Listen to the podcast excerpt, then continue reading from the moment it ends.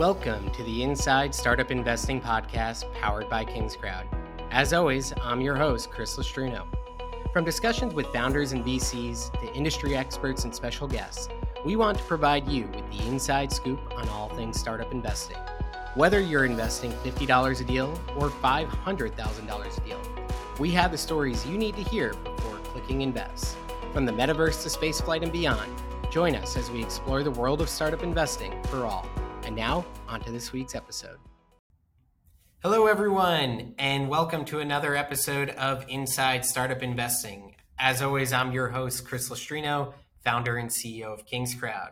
Today, we are talking with Grichka Frashis, who is the CEO of Kubo. Uh, this is a really cool company. I am someone who uh, likes smoothies. I like to make smoothies. Um, but I absolutely hate the process, and thus I rarely have smoothies at home. My wife is a little bit better about it uh, and puts more effort into it, but it's something that I always want, but find to be way too much work. So I was actually really intrigued by this business uh, because of what they're working on and how they might actually solve uh, this unique problem. So without giving away too much, uh, let's hop on it and have Grichka tell us a little bit more about himself and uh, and what they're up to at Kubo. Grichka, nice nice to have you here today. Hey Chris, thank you so much for for having me as well, and uh, for having Kubo uh, uh, on your channel. That we really appreciate it, and thank you for a great comment. I mean, that's uh, exactly why Kubo was born.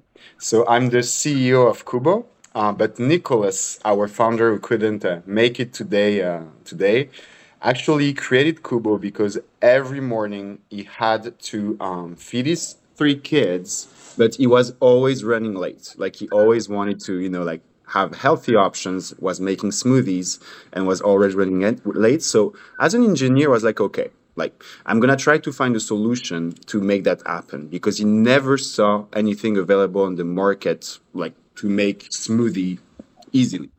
So he decided to like build its own machine for his personal use to make his life easier. And when his friends were coming home, they were like, oh my God, I want one. So that's when he realized that there was a business opportunity. And basically, you know, long story short, but Kubo was born. Really cool. I love when, when problems are solved by your, your own life experience. Honestly, I don't think he's the only one who has felt that way. We probably just don't have the engineering background to go about actually solving it. I know there's been many mornings where my wife and I look at each other and we're like, we want a smoothie? And we think of pulling out all the ingredients, making a thing, having to clean the blender. I mean, it's a disaster. So tell us a little bit about the product and how it actually works. Definitely. So we we like to, you know, like the, the one second pitch basically is like we are the Keurig of everything else. That's how, you know, people um, refer um, as Kubo. So we have a strong focus on functional beverages to like improve your health so to help you like wake up sleep better uh, have a slower release of energy. So kubo can make virtually like anything. So smoothies as you mentioned it hot and cold lattes soups mocktails um, juices obviously booster shots. And the process is very very simple our chef has developed recipes that fit in little pods. The pods are frozen, so every pod uh, we don't add any sugar, any preservatives, or any food dyes. It's all natural. You pop a pod in our machine, you press start, and then the blender does the rest. So you just need water in a tank, obviously, and electricity, and then the blender will dispense your your beverage within a minute. And the best part, as you were mentioning at the very beginning, but the machine is self-cleaning. So a self-cleaning cycle will take about 20, 20 seconds in between every beverages, and then it's ready for, for another one. And then we've decided to go um, B2C as a stepping stone to B2, no, B2B, sorry, as a stepping stone to B2C. So why is that? Because we we realize that you know the customer cost acquisition to go in your household, like in an individual household, is very high. We would have to spend. We're a new brand, obviously. We would have to spend a lot of money advertising, most likely on Instagram, on Facebook, and on other social medias. While we're we're seeing like a lot of traction in businesses. So to give you a very simple and concrete example, we are in co-working spaces so hundreds of members are using or seeing our product every day, and then they're intrigued. They're usually like liking it, loving it. So they email us, they reach out to us to be like, hey, I want one in my house. So we are building that sales funnel while generating revenue selling pods to the to those uh, co-working space or other types of businesses so that's the the initial strategy for the go-to market that kubo elected understood now tell me you know for people who go to business school or if you ever taken a business class you probably heard of the the old razor razor blade model right which is you sell the razor at a pretty good price yep. and then you charge them for the razor blade over time that's how you really make your money so yep. it sounds like the pods is probably where you're really going to make your money. So how much is the upstart cost of a Kubo, and then how much do you have to pay uh, per pod going forward? Very good question. So definitely, like we're definitely using the razor blade model. So we provide the machine for free to businesses. So right now we're in, as I mentioned, co-working spaces, but co- uh, corporate offices, uh, beauty salons, gyms, uh, restaurants, coffee places, car dealerships, uh, lounges, etc. And we, to know, a pretty aggressive strategy as we're new on the market, we provide that machine for free uh, with a minimum order, of course, um, agreed. And uh, we sell our pods $2.99 per pod. So they come in cases of 43 and that's how we basically make our money. Not on the hardware but uh, on the consumable the pods. Let's start by the beginning. So kubo just launched to market a few months ago like three months ago let's call it three months ago. But we started r&d on our product six years ago. So um, our COO and co-founder Dennis like spent three years in China, where our machine is manufactured, to make sure that our product is bulletproof. We improved the machine many times. We went back to to a drawing board many times to improve some features, like make sure the machine was bulletproof. We did some live accelerated cycles over 10,000 cycles to get and to have the product that we have right now. Um, and the pods obviously are manufactured locally here. We're based in Los Angeles, and our manufacturing facility for the pods is in Orange County, so an hour from LA, basically. So that's why we were able to manufacture and design a product that's very well designed and that doesn't cost too much money and it can be amortized very quickly on a razor blade model as you were mentioning at the beginning. I'd love to dive in on on the actual smoothie and the pod. First question for you here is have you done a side by side comparison of how does a, a real smoothie right that you kind of mix on site compare to your solution and how do people feel about that? Do they like this smoothie just as much as a smoothie they'd make on their own? Do you have any kind of data or, or general suggestions of what that looks like? Actually yeah we did a lot of test panels um, and people are just impressed by the, the the flavor and the taste of our beverage. Like the, the the wording we get the most is it tastes fresh. It tastes clean so at the beginning, you know, like we realized some people could perceive the fact that the pods are frozen as a barrier. But that we turned out to our advantage because there is a very simple answer to that. Like freezing is just a way to conserve food. Like there is nothing wrong with freezing. It's just a way to preserve food. It's way healthier than adding some artificial preservatives. Second, like usually fresh fruits that you buy in a, in a store have been harvested like green and are maturing are ripening in a container or in a truck in the back of a truck under a nitrogen like atmosphere to make sure they don't go bad like while they travel. Our fruit purees are usually harvested at peak of their ripeness and then are frozen at that specific moment. And the fact that they're frozen also preserves the nutrients of the fruits that are inside of our pods.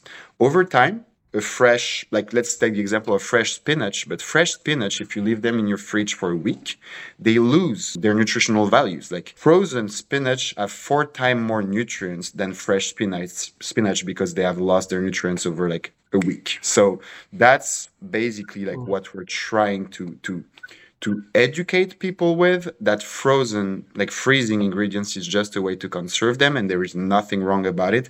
And the taste is just as great uh, as if you were making it freshly. Understood. And now let's talk a little bit about the technology. So you have a pod. I'm imagining this pod is relatively small, and then you're making a full size smoothie. So is there ice and water and other things being pulled into the solution as you mix it? So the pod is four ounces, so it's like, you know, a couple inches. So it's bigger than an espresso pod, but it's still very small. You're right. And basically, um, so the pod, because it's frozen, is basically a big ice cube, right? So when you insert that pod in the machine, there is a piston that pushes the back of the pod so that releases that like ice cube in the chamber where there is the blender. The plastic part of the pod is being crushed and discarded in a pod bin that's on the Kubo machine. The chamber closes, some water from the water tank of the Kubo machine is injected in that chamber, and then the blender starts uh, rotating so and mixing that perfect like ratio of water to that you know ice cube with frozen fruits inside for a minute and then the the juice is released by the spout or the smoothie or the beverage after that some water is being heated and injected over the whole system to clean the system and 20 seconds later the little slide door unlocks and you can make another beverage right away and you know we, we, we talked a lot about the machine but the pod themselves are, are also full of technology. Like every pod, uh, every Kubo pod has a chip uh, on its lid. Why? For a few reasons. The first reason is for um, revenue protection. So no counterpods, counterfeit pods, sorry, can be used in our Kubo machine. We have 17 patents on our technology, but you know you can never be too safe, right? So to protect our investors and the business, it's always a good idea. Second, that chip is also a way, that RFID chip is also the way um, for the machine to communicate with the pod. Um, so every chip is programmed with what's inside the pod. So if, let's say, you're making a matcha latte, because the machine will know that's a matcha latte in the pod, it will be able to give you two options, hot and cold. Obviously, if you're inserting a carrot booster juice pod, we won't give you the option to make a hot one because it would be disgusting. And finally, you know, the last uh, very important point uh, of having a chip in every pod is to also capture data so we can know when our clients uh, use their pods, what recipes they prefer. If there have been an issue with the machine, like you know your iPhone, for instance, obviously sends data to Apple. Uh, we, we do the same to make sure that um, everything you know uh, is always up to uh, Kubo standards. So that's the technology behind Kubo there. It sounds like a, a really really cool technology. I, I'd be really interested to hear from you. You know, you're starting to go to market. You're implementing these machines in places like gyms and some restaurants. Um, it makes a ton of sense from my perspective. If you could provide a fresh tasting smoothie and other assorted drinks, but mostly the smoothie um, and you can provide it at a premium price point, right? If you're paying two ninety nine a pod, oftentimes you could sell those for eight or ten dollars. Um, what has been the biggest pushback to not wanting to utilize your product in their stores or locations? I would start with the vertical testing approach because there's so many applications to Kubo, like so many in diff- so many different businesses so that's why that first phase of business for us is to test different verticals. So I mentioned, you know, the restaurants, the co-working space, etc. And every verticals has their own pushbacks. So that's why, you know, like for the last three months, we've done what we call that vertical exploration, where we're mostly focusing on identifying the three verticals where we should, you know, invest our resources on because we always say, you know, it's important to learn how to crawl, walk, and run. Right now we're walking, and then we'll be ready soon to run in the right verticals.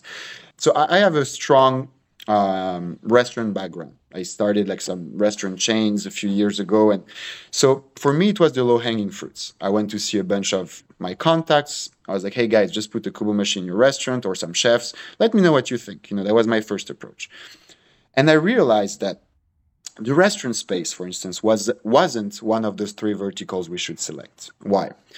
Because there is too much offering in a restaurant. Like first, Kubo is lost in between like 50 different types of beverages you can have in a restaurant. Second, restaurateurs are people who are usually technology ad- ad- adverse, like that's a usual trend. Uh, it's a complicated business, it's a penny business. Uh, so they're trying to save on cost everywhere. And culturally, a restaurateur is here to make food for someone.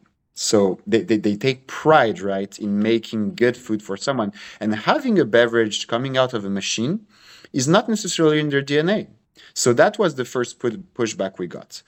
But on the opposite side, though, we saw amazing acceptance in verticals such as uh, corporate offices, um, um, co working spaces, and lounges. Why? Because we, we, we like to call them controlled environment.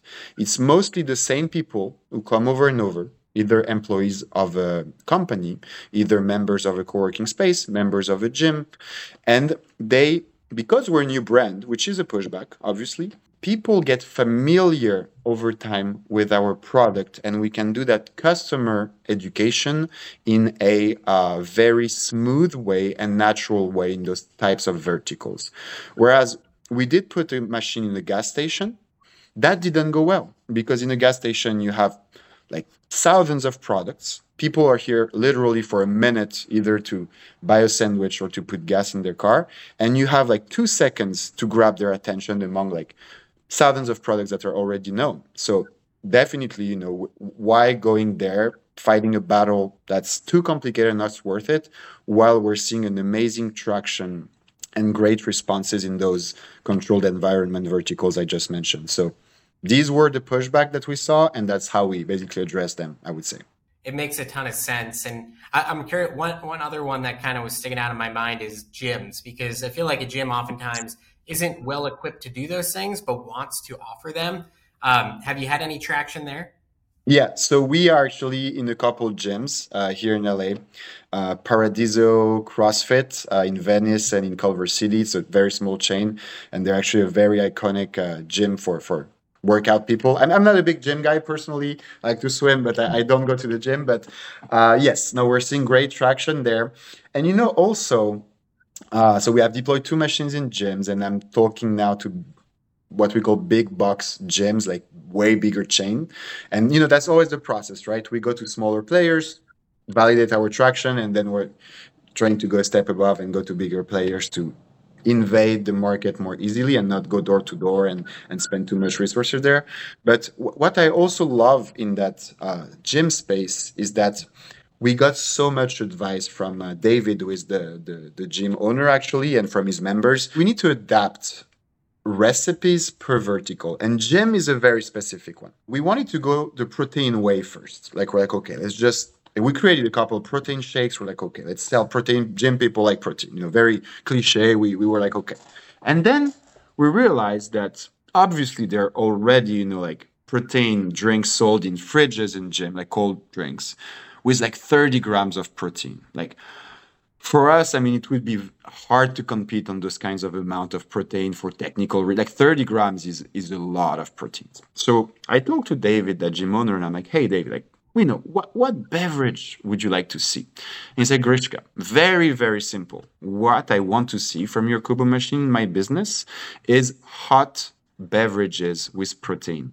Just developed a better hot because they all the gyms only usually serve cold booster shot or cold protein shots in those fridges, but nobody has hot protein drink.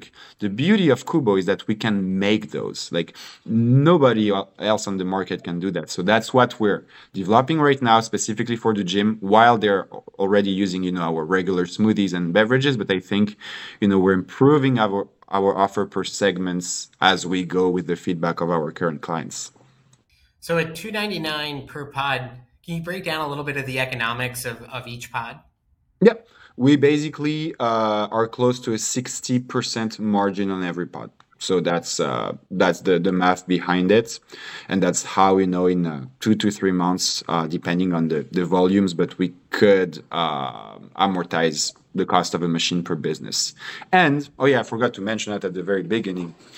um, if you know the the minimum order is not reached, we're charging a, a small rent um, on our on our machines to make sure that we amortize the cost of the machine. So basically, I mean, every pod is generating pro- revenues and profits to to Kubo. So long story short, like sixty percent margin on every on pods uh, on average for for our company, and more with That's economies great. of scale. Yeah.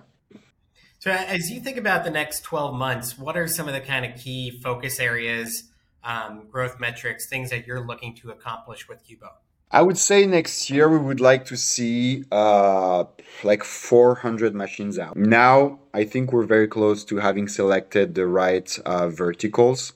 Uh, we have initiated uh, discussions with um, major leading procurement companies for the hospitality industry, where we think there is a huge um, potential for Kubo, and distributors. Like one big, uh, the way we will we're gonna distribute our our pods and machines are through distributors. We don't want to start hiring like tens and tens of salespeople having to train them more new product like having to build their client base spending a lot of resources there the way to go we believe is to go with distributors or companies that already have a foot uh, in those kinds of, of, of spaces and then start from there and piggyback on their network. So we've done it for procurement uh, companies, like from the leading actually procurement companies uh, in the hospitality industry that is currently um, having a Kubo machine and gave us only but good feedback. So now you know some negotiation needs to to take place.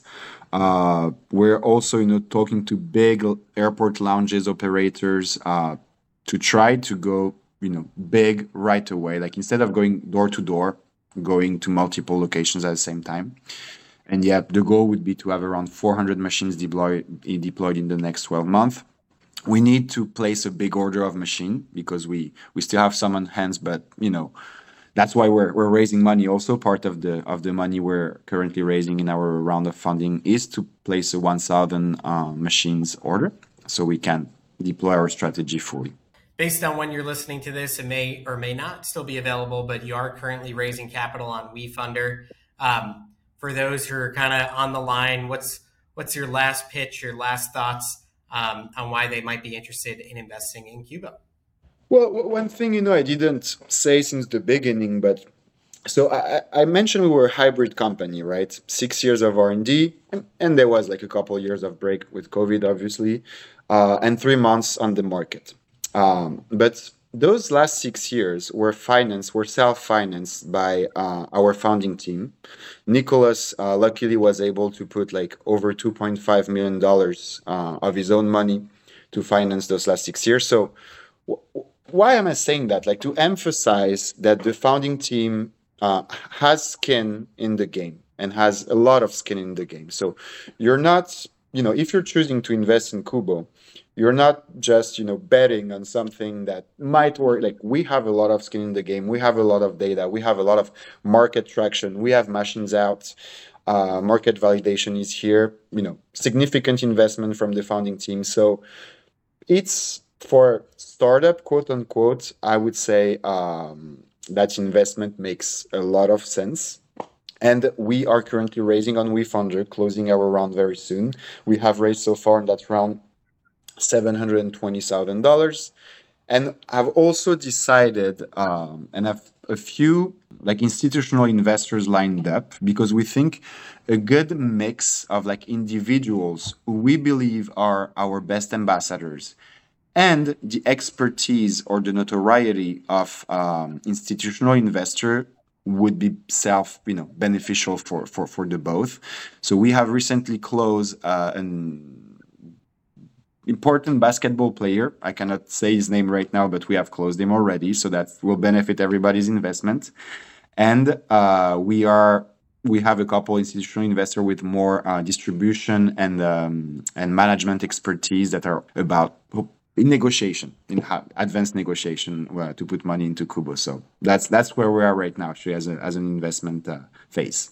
Fantastic. Well, that that's extremely exciting for investors, and thank you for giving us kind of this full update. Really interesting company. I, I think it's very exciting. I, I love the Keurig for everything else, right? That isn't coffee. Mm-hmm. Um, it's certainly a cool company and a really interesting technology.